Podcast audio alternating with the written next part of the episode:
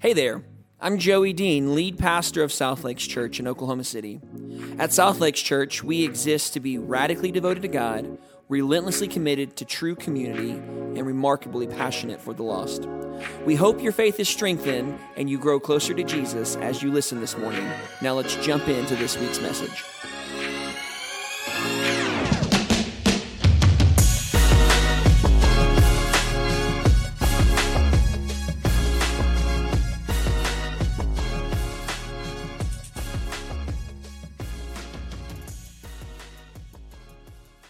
Good morning, church.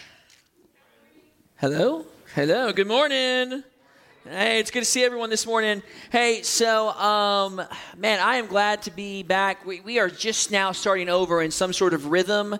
Tomorrow, the construction crew is going to be out. If you're watching online, then uh, you don't have no clue, but we, we, had a massive flood about a month, six weeks ago now, and so they're coming in tomorrow. Um, and then just with Serve Sunday last week, which was awesome. We had about 50% of our church show up at John Glenn Elementary. About 125 ish people showed up. And, uh, and we, man, we just loved in the community. And it was awesome. And John Glenn, I know that the principal messaged me and then I messaged some teachers and they were like, man, you just have no clue like what it's been like this week as yeah, a little bit of paint, some mulch, and just a lot of love goes a long ways. And so I'm excited that, um, that we were able to do that. But man, I have been out of the pulpit for a month now. I can't believe it's been that long. Some of you are like, hallelujah, how do we get you out longer? Um, well, just wait till the sermon. You may, you may just let me go, all right? So we'll see what happens. But, um, man, I'm excited to be here. I will tell you, I'm exhausted. So, in the words of the great theologian Miley Cyrus, the last two nights, um, the uh, stomach bug has come in like a wrecking ball. And, um, and so Friday night, my wife was up with our two-year-old, and then last night at 12:30, our seven-year-old came in, and I will I will spare you the details, but I am having nightmares just on stage thinking about it right now. So, and then when I got here, and it was just like text message after text message, and it was like, oh, stomach bug. Obviously, it's wiping out our young church, which, hey, I'd rather it wipe it out now than last week at Serve Sunday or for Easter. And so I'm glad that you're here this morning. And I just want to say thank you for serving at Serve Sunday. Hey, I want everyone to do me a favor real quick. So we have an app, okay? We have a South Lakes app. If everyone would pull out their phones, all right? If you're like, oh, I'm just visiting, I don't really want to download your app, hey, that's cool.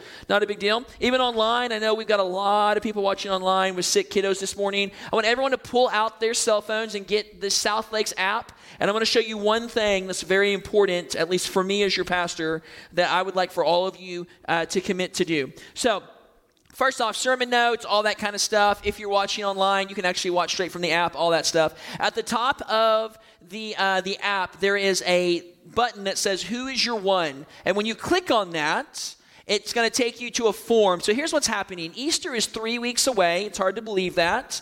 And we are encouraging every person at South Lakes to think about one family member or one. Uh, uh, neighbor or whoever it is, a coworker or someone that you're like, this is my one that I'm going to commit to pray for, and this is the one that I'm going to commit to invite to come uh, either during one of our Passion Week services on that Wednesday, Thursday, Friday night of Easter week or on Easter Sunday. And what happens is that on this app, if you will put down the name, you can just put down a last name if you want, of who, who's your one that you're praying for, if then if you'll put down your name, and then if you have any specific prayer requests about how I can pray for you, when you hit submit, this will go to my inbox, and I will add your person or your family or your coworker, whoever it is, I will add it to my prayer list, and your staff and the elders and myself, we will join you in praying for who that is. Now, if you're like, Easter's three weeks away, bro, I don't have that one person yet, that's okay. It's going to be up here until now, until Easter. When you think of that person, when the Lord lays it on your mind, go to the Who's Your One button on the South Lakes app, put down as much information as you're comfortable with, and then if you would just hit submit, and I promise you, your person will be prayed for by name every day, as long as well as I will be praying for you okay? We want to see God do a mighty movement during Easter, and especially coming off of a month that it was just crazy with flooding and then serve Sunday and then sickness. Man, we're just asking the Lord, man, do a mighty movement in, in our church, okay?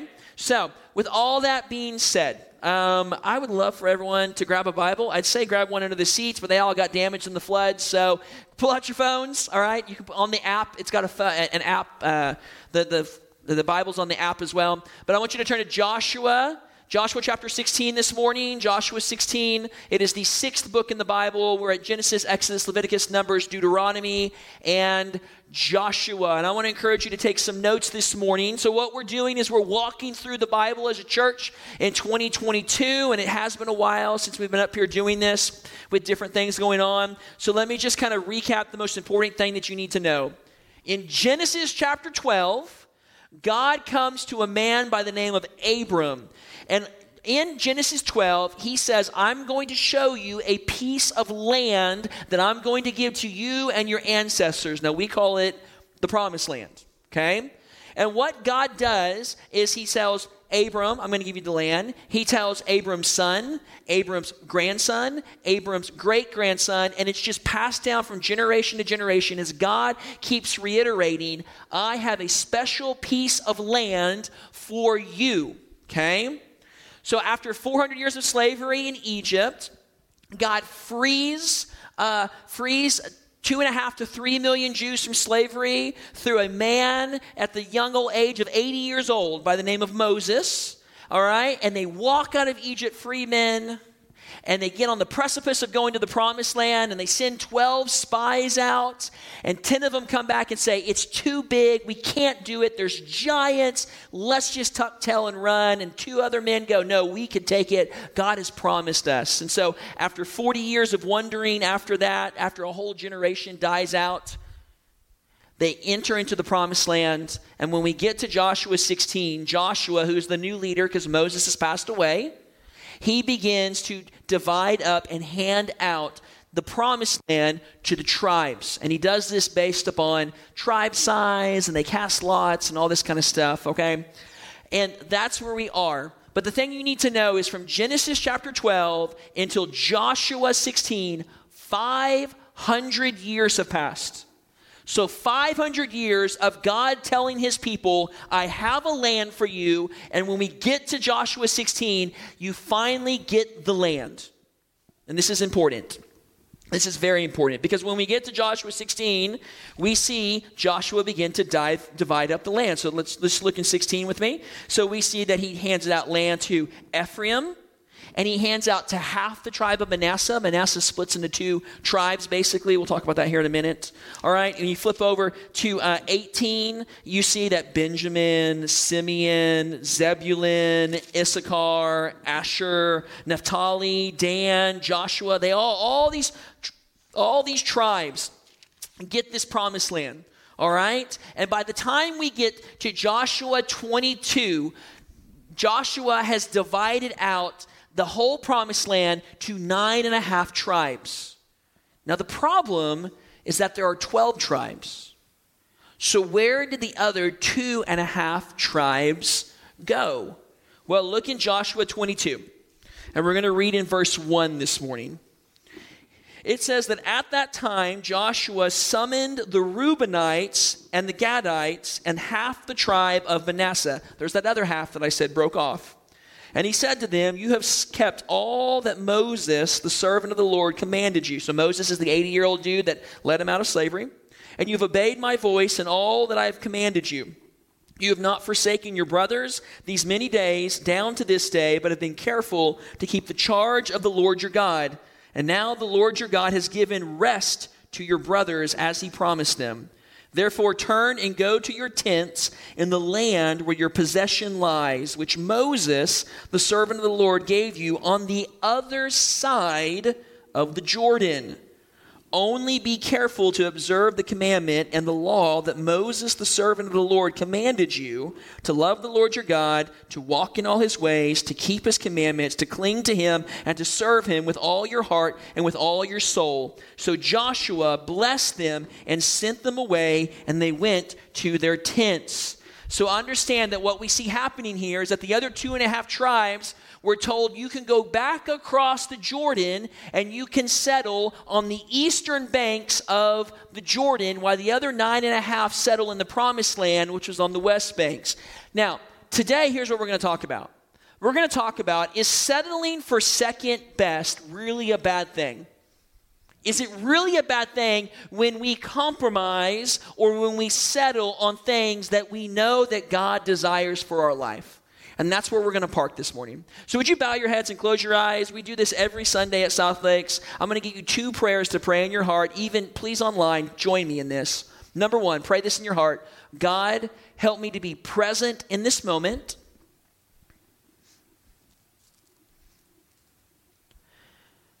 And then pray, God, will you speak to me personally this morning?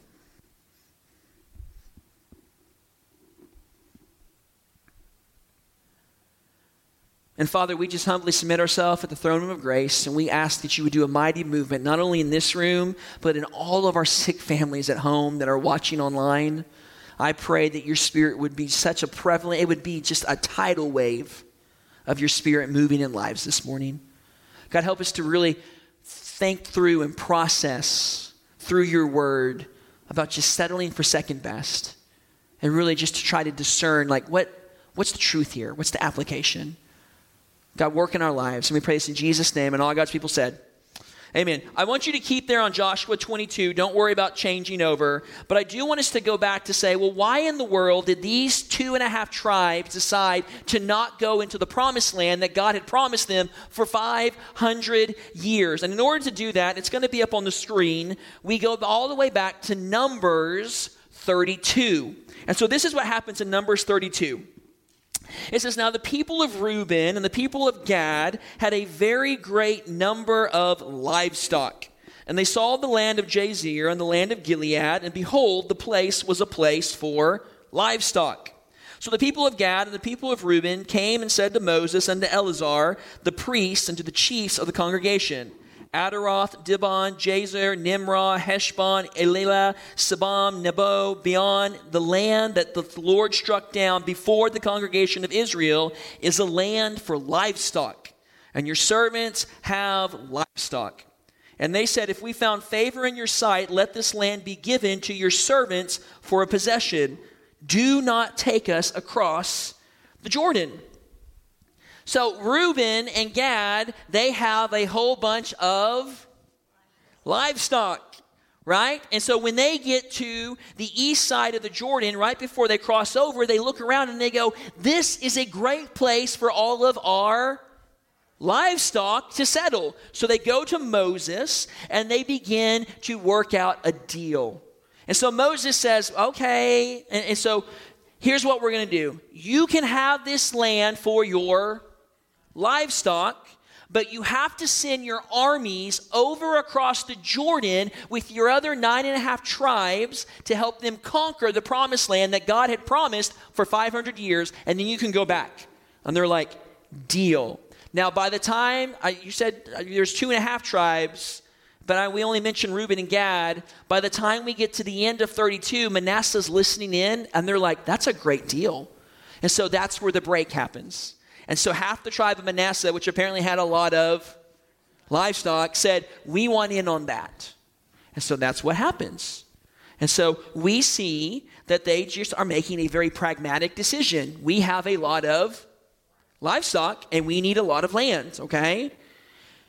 So, this sermon, because I haven't preached in a month, has actually been a month in the making. And it started when my wife asked me a question that began to get the juices flowing, and I began to think, okay, I don't know the answer to this question. And she asked me, Do I think that the two and a half tribes were wrong for settling on the east side of the Jordan, even though God said they could? And I really have been processing this. Now, I did not know that today was the day that I was going to be preaching over this because we worked the sermon calendar out like a year in advance. And so we, we mapped that all out. And then, you know, I, I go a couple weeks out at a time. And so about two weeks ago, as I began to prepare for this, I was like, oh, I see what you're doing there, Lord. Sneaky, sneaky. Using my wife to get me to think through this. That's a good one, God. Good one. And so I've been processing this for a while. And so I, after processing and looking at the big picture and really seeing just overall, from a 10,000 foot view, like, what are the potential dangers of the two and a half tribes settling? I mean, really, what, what's the big deal? They had a lot of livestock, they needed a lot of land. God said, go for it. But I think there's some potential dangers that are there. And this is really where your sermon notes come in, whether you got some on the way in or if you're online or if you want to use your phone for your sermon notes. Here, here's some things you need to know. Um, one of the dangers of settling is this is that those two and a half tribes were not going to know what they were missing out on. They weren't going to know what they were missing out on. And the reason I say this is because none of the people in charge of Reuben and Gad or the half tribe of Manasseh had ever actually stepped foot into the promised land to see what it had to offer. Remember, they wandered around for 40 years in the wilderness so that everyone 20 years old and older, they died off, including the spies that came back and said, Don't go in there. There are giants. So they never actually knew what they were missing out on. So they never were able to answer the question if is what we chose better than what we could have had. Let me think about it. God spent 500 years telling his people how incredible the land was. So here's a very quick one minute overview of the land. It was very fertile. It had brooks and deep springs that gushed out into the valleys and the hills. The soil was rich and it produced a heavy wheat, barley, vine, fig tree, pomegranate, and olive crops. The Bible itself describes as a land flowing with milk and honey. The soil was rich for agriculture and shepherding. It was surrounded by mountains, which supplied, supplied security and protection from both the elements and from enemies. And it has a very arid climate, which provides literally the perfect conditions for livestock to thrive. Now we know that because hindsight's 2020, but they knew none of this because they never set their eyes on it nor did they experience it for themselves. So they just assumed our decision to stop short is better than to go forward. Here's another danger is that they were more likely to be influenced by outsiders. They were more likely to be influenced by outsiders. See, they were removed from the center of life of the land and from their own people because they were no longer surrounded by like minded people who shared the same values that they did, who had the same culture as they had, who shared the same view of Yahweh as they did. No, now they were surrounded by pagan tribes or foreign tribes who had other gods and who had other priorities in their life and had different values. And so they were now surrounded not by like minded people, they were surrounded by people who had a vastly different view on life. So they were much more likely to be influenced by others. Another risk is this is there was a greater risk for territorial expansion by outsiders. I mean, just like today, land is very valuable and, and people fight all the time over land. And so back then, nations were fighting over the possession of land. So I'm going to show you a, a, a map here. We actually posted this on uh, Facebook. I think it was yesterday we did. Um, and so on this, what we see is how the tribes are divided. And so you see the blue line, that's the River Jordan, and you see Reuben, Gad, and Manasseh. But you see to the east of those tribes and to the north and to the south, they are surrounded by foreign nations. And if Manasseh and Gad and Reuben thought to themselves, well, we have a whole lot of livestock. This land is good for our livestock. What would keep all the invading people or, uh, other nations to say, We want your land for our livestock. They weren't protected like, like the, the, the west side was. There was a greater chance for territorial expansion. Here's another one. There was a great risk that they would have a lack of focus on the Lord. A lack of focus on the Lord. And the reason I say this is because the tabernacle was no longer going to be the central focus of, of them as a people. See, for 40 years, as they wandered the wilderness, every time they would camp, they would put the tabernacle in the middle of the campground, and then they would put the 12 tribes on either side of the tabernacle. And what would happen is that God's presence would come down in a pillar of fire or a pillar of smoke. So anytime you woke up or anytime you were out and about, you could always look to the center of your camp and you knew God was there with them. They knew that. And when the pillar of fire would leave or the pillar of smoke would leave, it was time to pack up camp and to move. Well, no longer would God's presence be in the middle of the land that they call home. No longer would the Ark of the Covenant or the throne room of God which was kept in the Holy of Holies, which is where God would reside when he would come down. No longer was that on the right side of the river for them. Now they lived in the land in which the tabernacle was not included. It was a lot harder to get across to go see, and so they had a greater risk of lacking focus on the Lord. But here's the one that really, really got me going, and I, I just, I just laugh, and I don't know what else to say. But I mean, you know, so many times when we make decisions, we know whether it's a good decision or not, right? It, it doesn't stop us from still pulling the trigger. So, one potential danger is this it was going to lead to future division between the two and a half tribes and the nine and a half tribes. So, hopefully, you're still in Joshua 22. We're going to look in verse 10. So, Joshua says, Go back home. We'll see you later. Peace out. All right? So, here's what happens in 10. And when they, and the they is Reuben, Gad, and the half tribe of Manasseh, came to the region of the Jordan that is in the land of Canaan, the people of Reuben, the people of Gad, the half tribe of Manasseh, they built an altar by the Jordan, an altar of imposing size. And the people of Israel heard it said, Behold, the people of Reuben, the people of Gad, the half tribe of Manasseh, they've built the altar at the frontier of the land of Canaan, in the region about the Jordan on the side that belongs to the people of Israel. And when the people of Israel heard of it, the whole assembly of the people of Israel gathered at Shiloh to make war against them. So they go back and they build this giant altar. And the nine and a half tribes hear about it and they go, Oh, they've already turned from God. They've already forsaken him. The only choice to do is let's gather our nine and a half armies and let's go kill them. That's the only logical solution that we have here. And so they gather their tribes and they head out.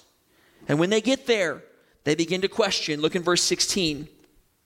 Thus says the whole congregation of the Lord, What is this breach of faith that you've committed against the God of Israel in turning away this day from following the Lord by building yourselves an altar this day in rebellion against the Lord? Have we not had enough of the sin of Peor, from which even yet we have not cleansed ourselves, and for which there came a plague upon the congregation of the Lord, that you too must turn away this day from following the Lord? And if you too rebel against the Lord today, then tomorrow he will be angry with the whole congregation of Israel. But now, if the land of your possession is unclean, pass over the Lord's land, or pass in, over into the Lord's land where the Lord's tabernacle stands, and take for yourselves a possession among us. Only do not rebel against the Lord or make us as rebels by building for yourselves an altar other than the altar of the Lord your God. and so they go, okay, whoa, guys, I look at the language in 19. He goes, why don't you guys stop what you're doing? Because it's going to end really badly for you, and it's also going to end badly for us. And look at 19. He says, why don't you come back over the Jordan and enter into the Lord's land? Well, that right there implies that what they're settling in is not the Lord's land. And he says, why don't you come over to where the Lord's tabernacle stands?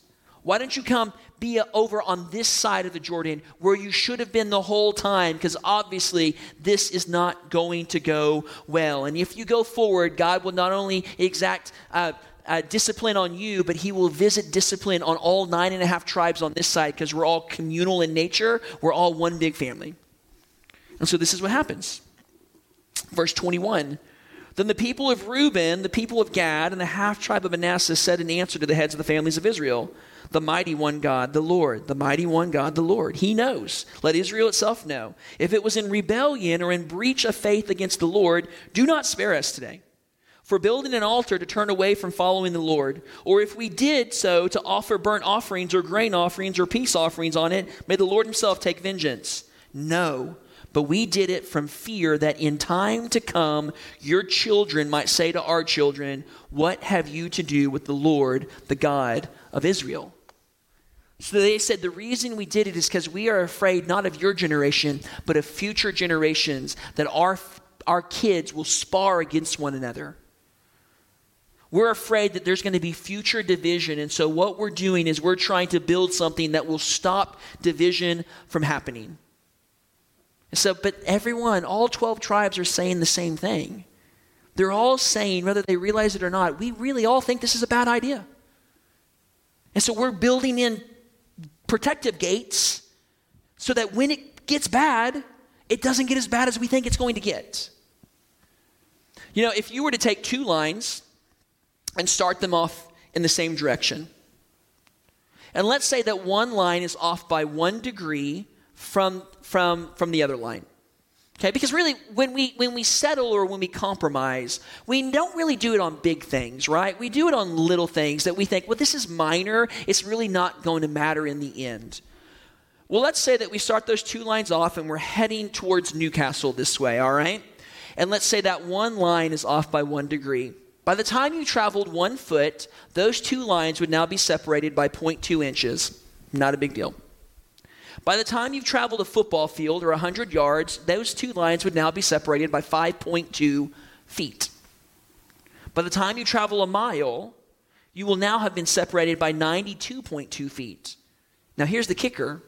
If you were to take off on two planes from San Francisco and both planes were heading to DC, and that one plane was off by one degree, they would miss their target by 42 and a half miles and land on the other side of Baltimore. See, one degree of compromise might not seem like a big deal in the moment, but over time, it can lead to some, some division. And that's what we see here. And they all saw that this is not, this is not going to end well. One degree makes a difference. So we kind of go back to like the root question like, is settling for second best, like, is it really that bad of a thing? Okay, so yeah, you listed out some potential dangers, but is it really a bad thing? Well, let me first say that I don't believe that the two and a half tribes were sinning in any way. I don't think that they went out intentionally saying, we're going to disobey God's command to go take his promised land that he's given a, a promise for 500 years. I think they did what Joey does. I think they pragmat- pragmatically looked at their situation and said, This looks good enough for me. I think I'll stay here. If they were wanting to really be a pain in the rear, they never would have asked permission. In fact, I believe wholeheartedly that if God would have said through Moses, no, they have to go across the promised land, I bet those two and a half tribes would have done it. I think they would have crossed the promised land. But they stayed. And they stayed. And by staying, there were a couple things that I think are bad that, that, that were going to happen to them. Number one is this they were placing themselves on a much harder path to stay faithful to the Lord and to his calling. They were facing a much harder path to stay faithful. Why? Well, we listed them because their outside influence was greater, because they were an easier target for nations to attack, because they were farther away from their symbol of relationship with Yahweh. The probability of them falling away from devotion to the Lord was so much greater than if they would have gone into the promised land like God had intended them to for 500 years. But there's a second thing that I think is a pitfall here is that they would always be left wondering, what if? What if? What if we would have been fully obedient?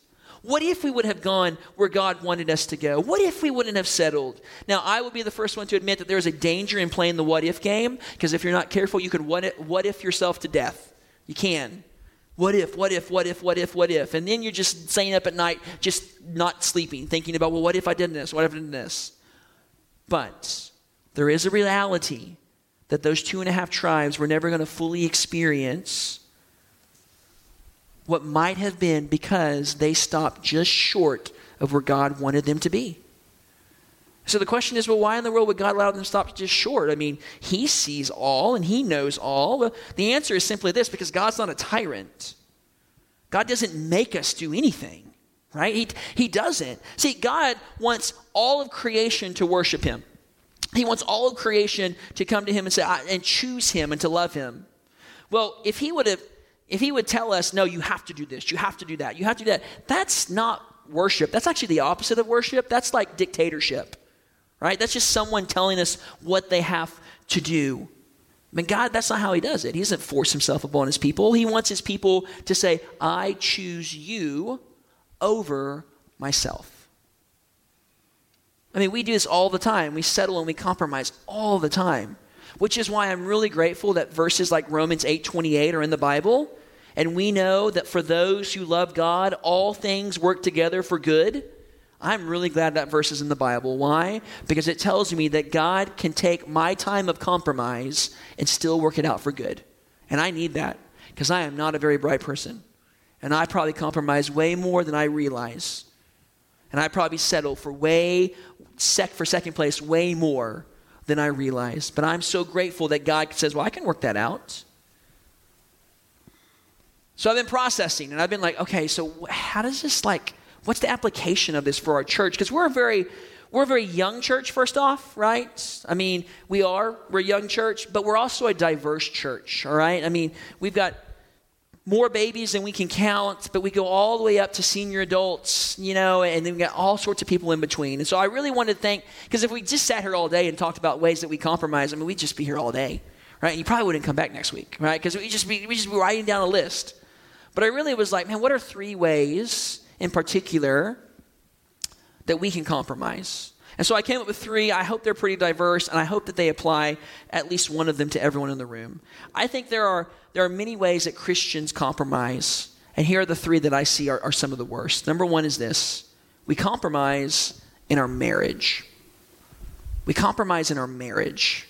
Now, this could be pre marriage, but this could also be post marriage ceremony. So let me explain both.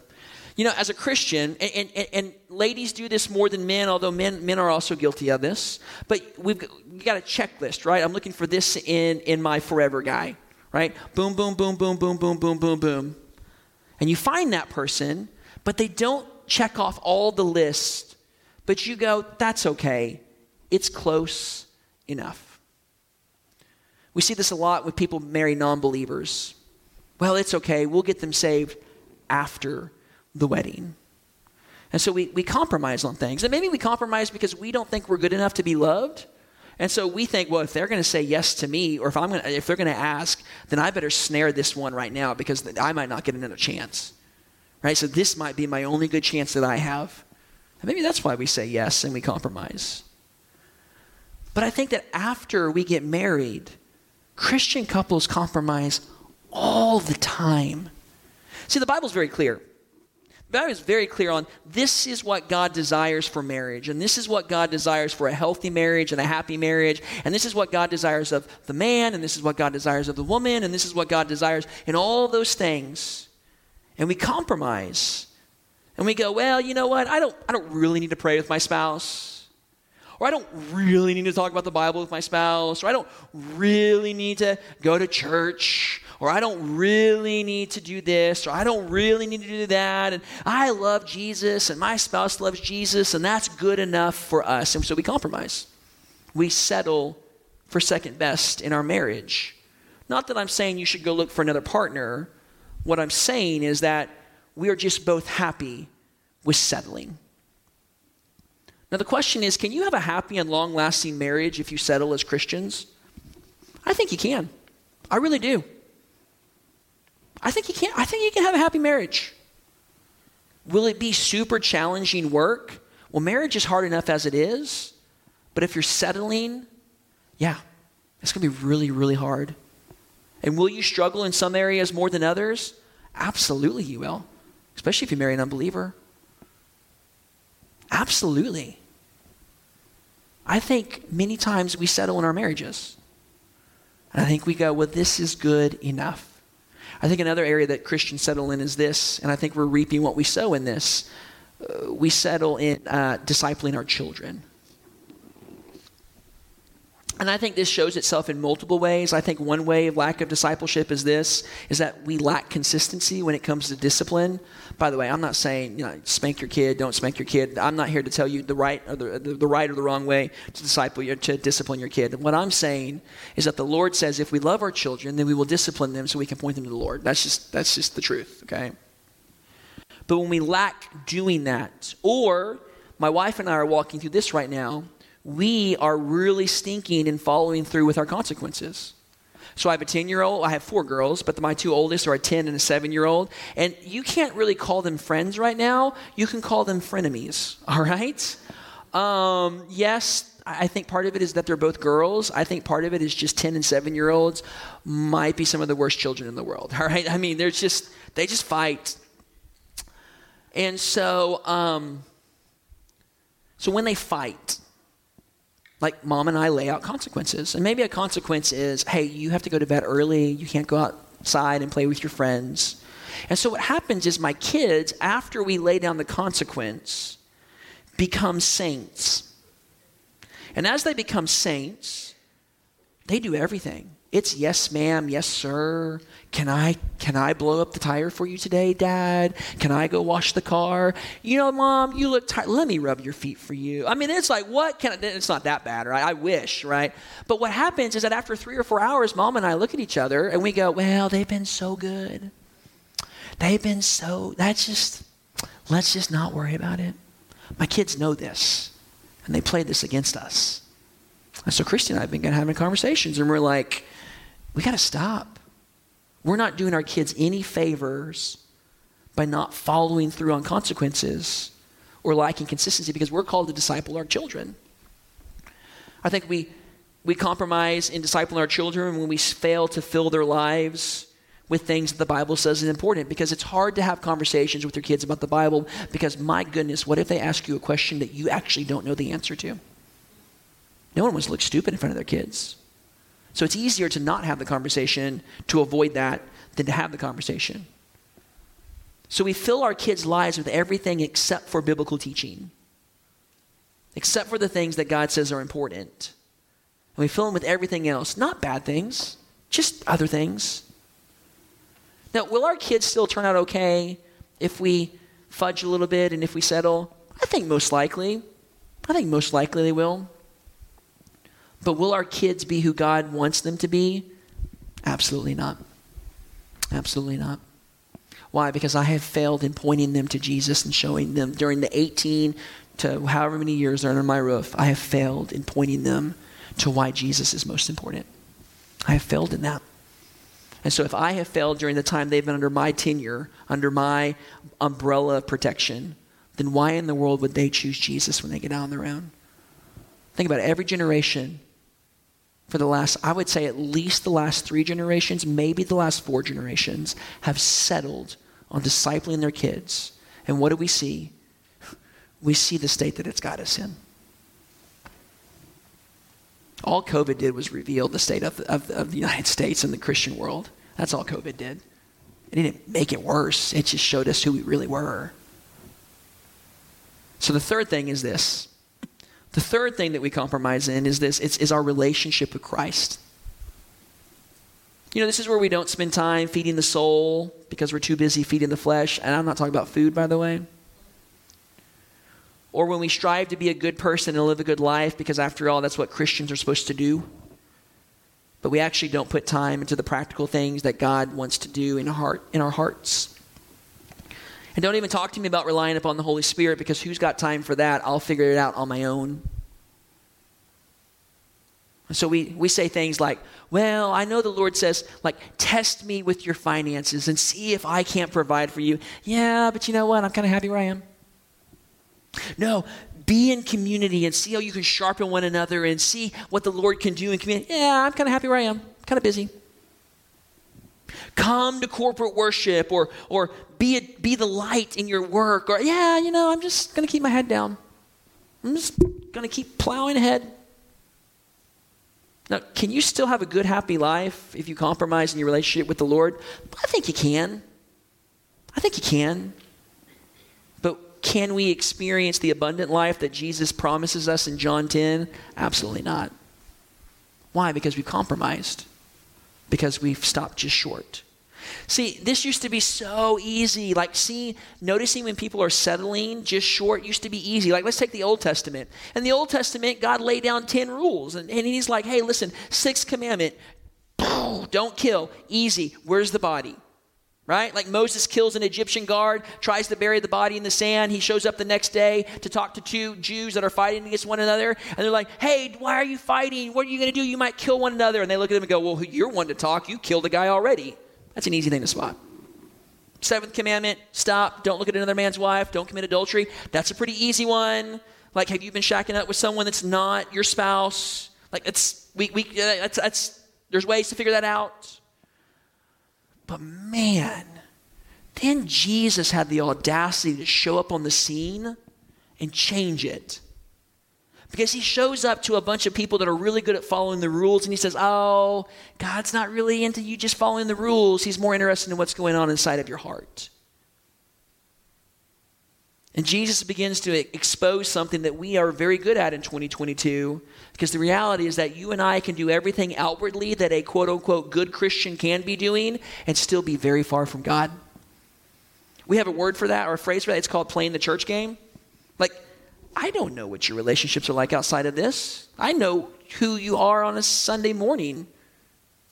And even that is like sporadic, if we're just going to be honest.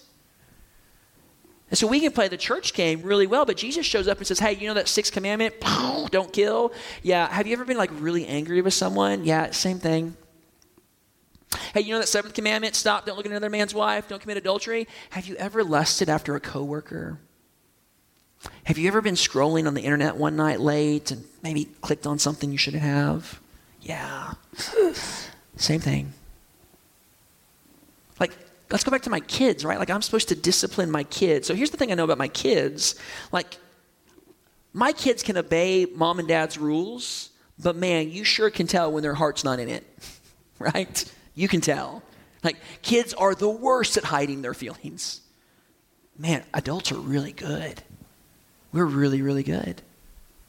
And so, my calling as a disciple maker in my house is not just to simply address the disobedience of my kids, but more importantly, it's to address the heart issues that my kids are dealing with. So, I have, like I said, I have four kids, three of them all born within two weeks of each other. God's sense of humor is just, haha, so funny, all right? So, so we did, we were doing a joint birthday party for all three. My youngest turns one, big deal, smash cake, awesome. Well, you know, we, Christy and I stay up you know, late on Friday night, and we get we get the house ready, and the girls go to bed, and they're so excited because grandmas and grandpas and all these people are coming, and I wake up on on uh, Saturday morning, and apparently I just slept like a log because I had no clue. Christy, my wife, rolls over and says, "Hey, um, Emmeline, our two year old, threw up all night," and I was like, "Well, that stinks." Shortly thereafter, my two younger, my two older girls pop into the room and we say, hey, we got to cancel the party. I'm sorry, Emmeline's been throwing up. And uncontrollable sobbing. I've been looking forward to this forever, blah, blah, blah, la, la, da, da. So after they calm down, we're like, listen, it's okay to feel bad that your birthday party got postponed. But let's talk about selfishness for a minute. You've never once asked your mom, who was up late decorating, and stayed up all night with Emmeline cleaning throw up up. Like, you never asked her how they're doing. You never asked how Emmeline was doing. She's sleeping in bed. You know Uncle Marty? Yeah, he's dealing with cancer. He's going through radiation treatment right now. He has very low white blood cell count. He stays home.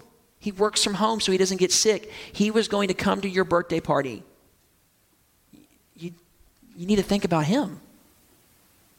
And you could just see the wheel. See, I don't just say, stop being selfish. It's, hey, let's talk about what's going on in the heart.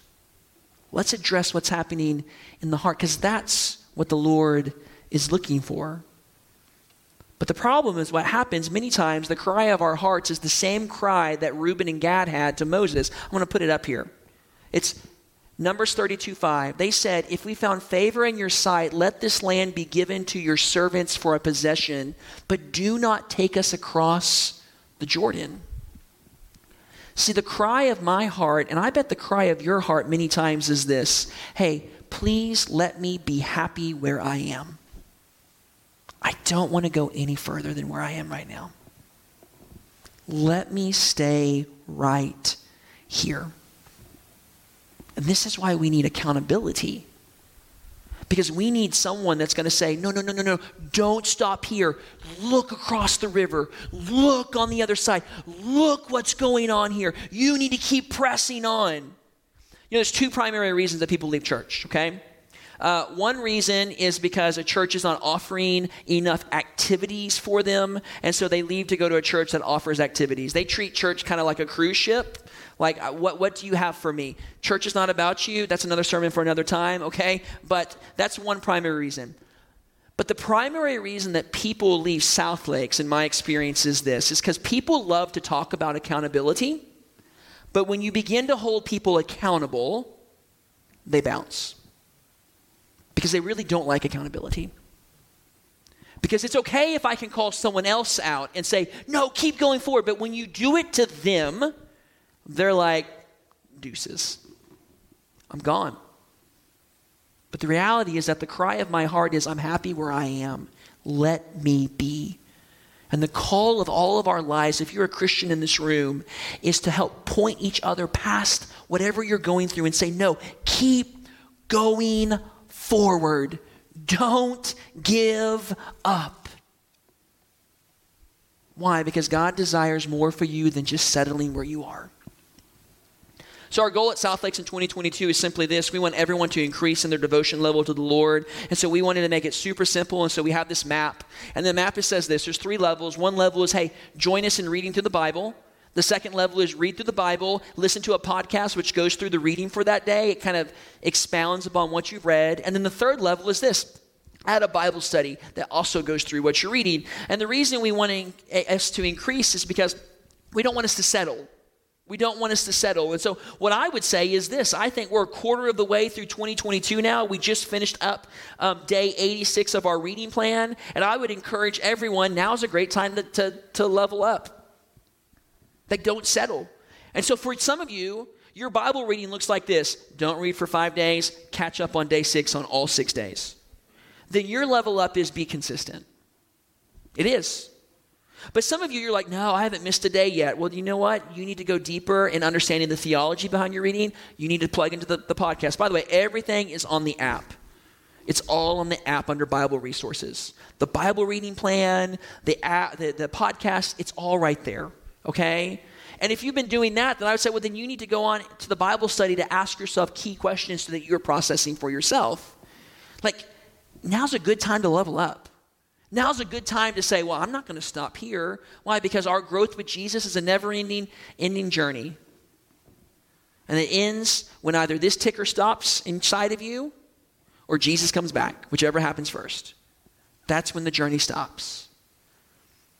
But we shouldn't settle and say, I'm happy where I am with my walk. No, we should always be pressing forward into a deeper walk with Him. So I've been thinking a lot about it because you know how you close is like key. So how how do I get this across that will hopefully help it make sense for everyone? So I've got a story. It's one of my favorite stories because it's about a five-year-old girl and I have four girls. So this girl is a five-year-old by the name of Jenny. And Jenny was shopping with her mom one day in the grocery store. And as they were at the checkout line, you know, there's that, um, you know, the, the gum section and all the little junk stuff, you know, that you're like, oh, impulse buys. Well, there was a plastic pearl necklace on that counter there. And so Jenny says, Mom, Mom, Mom, Mom, Mom, Mom, Mom, please, please, please, please, please, please, please. And Jenny's mom looked at me and says, Well, it's two and a half dollars. That's a lot of money. So you're going to have to work for it.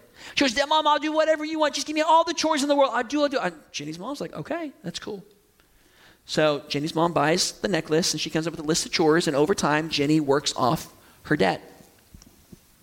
And Jenny loved these things. I mean, loved them, wore them everywhere. You could not get these pearl necklace this pearl necklace off of her. In fact, the only time she took it off is when she was taking a bath or a shower, and that's because her mom told her that her neck would turn green if she didn't. Okay? That's how much she loved this pearl necklace. Jenny's dad would always come into her room every night, ask her how, she, how her day was, kiss her goodnight, pray over her, tuck her in. So one night, Jenny's dad comes in and says, Hey, Jenny, do you love daddy? Jenny says, Oh, daddy, you know you're my favorite. I love you so much. And Jenny's dad says, Can I have your necklace? And Jenny goes, No. No, you can have anything you want, but you can't have that. You can have my dolly that I sleep with every night. You know how much I love her. You can have that, but daddy, please don't take my necklace. And Jenny's dad says, It's okay. Gave her a kiss, tucked her in, prayed for her. About a week later, Jenny's dad comes in.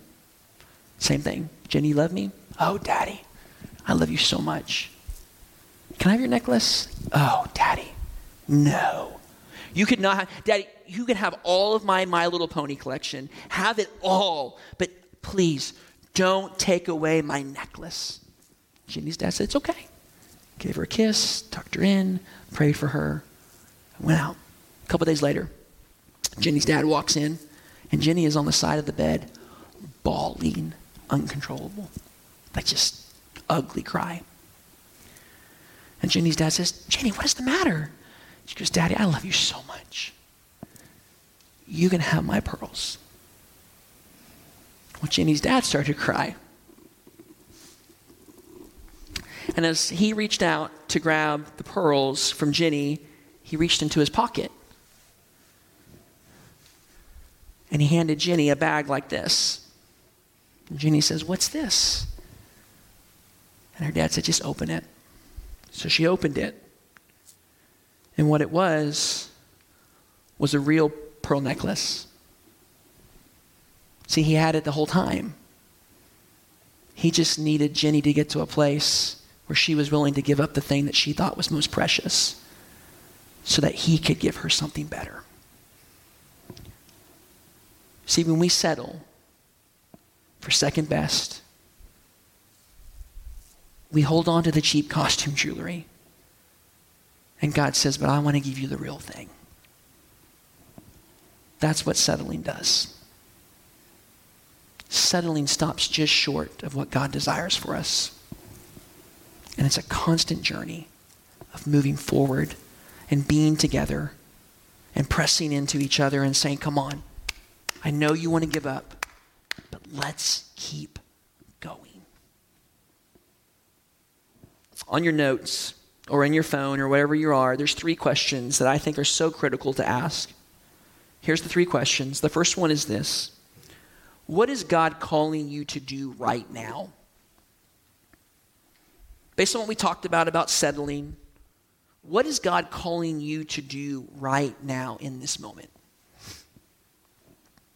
The second question that I would ask you is this. Who can go with you after you make that decision? And the third question is when will this be done by? Now, the reason I think these are so important is this. Let's say that you think or that you feel like the lord's next step is you want to go a step further. You've been reading the bible and you want to go to the podcast. So your decision what's god calling you to do right now? I want to know more about what i'm reading. I'm going to listen to the podcast. Fantastic who's going to go with you well, you know what? My wife's not listening to the podcast right now, so I'm going to go home and I'm going to say, "Hey, Christy, will you join me? I, let's let's do this together." And when are we going to do this? Well, we're not going to do it tomorrow. We're not going to do it next week. Let's start today. We're communal. We're called to do this life together. So, what is God calling you to do, and who can you bring alongside of you to say, Will you help hold me accountable? And will you do this with me? And then do it. What is your next step? Because I think if we're honest, at least what I've had to be really honest, is that I am way too happy with this in my life. With my parenting, with my marriage, with my pastoring, with all things. And I want to learn to want this. And it starts with a willingness to let go and saying, I will not settle. I will keep going forward. Can I pray for you guys? Father, I come to you in the mighty name of Jesus.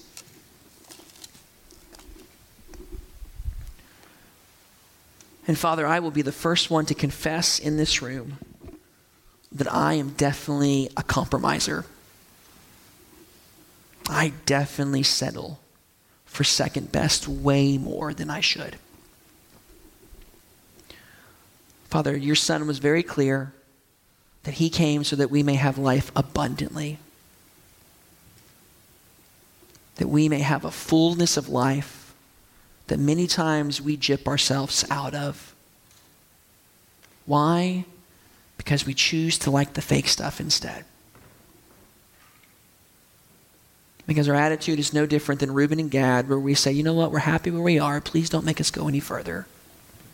And the cry of the Christian life is no, keep pressing in, keep moving forward in your walk, keep walking by faith. And so, Father, I pray for everyone in this room. I pray for all the people that are watching online, and I pray for the compromises we make, for the times that we settle. And I pray that today you would reveal to us in the areas that we are settling in, and that we would just focus on one. What is that action step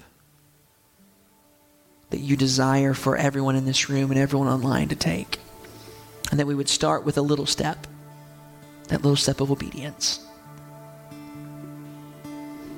So, with your heads bowed and your eyes closed, even at home, let me ask you those three questions again, and I really want you to think about it for just a second. What is God calling you to do right now?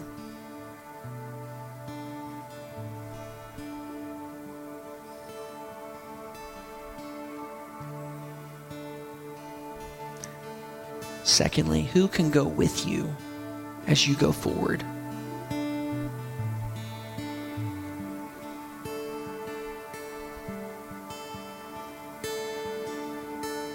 And thirdly, when will this be done by? When will you put it into practice?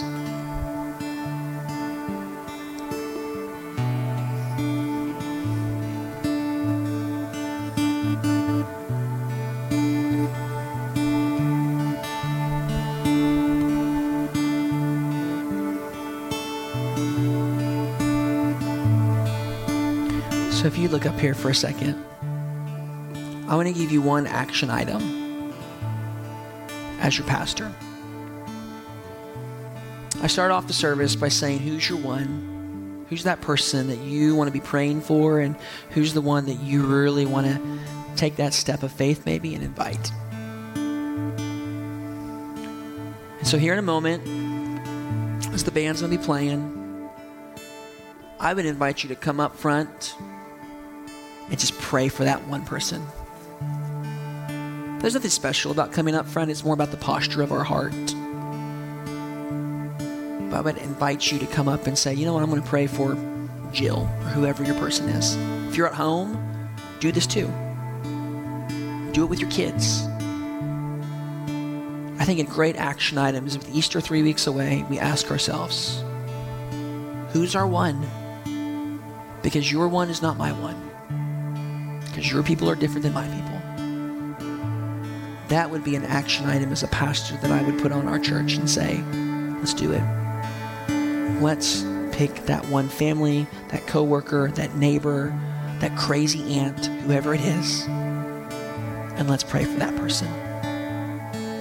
So I'm going to just quick prayer here, and then I'm going to actually do it myself. I'm going to pray for my family that I'm not that I'm going to be inviting, and I would invite you guys to join me up here, and they're going to sing over us while we do that.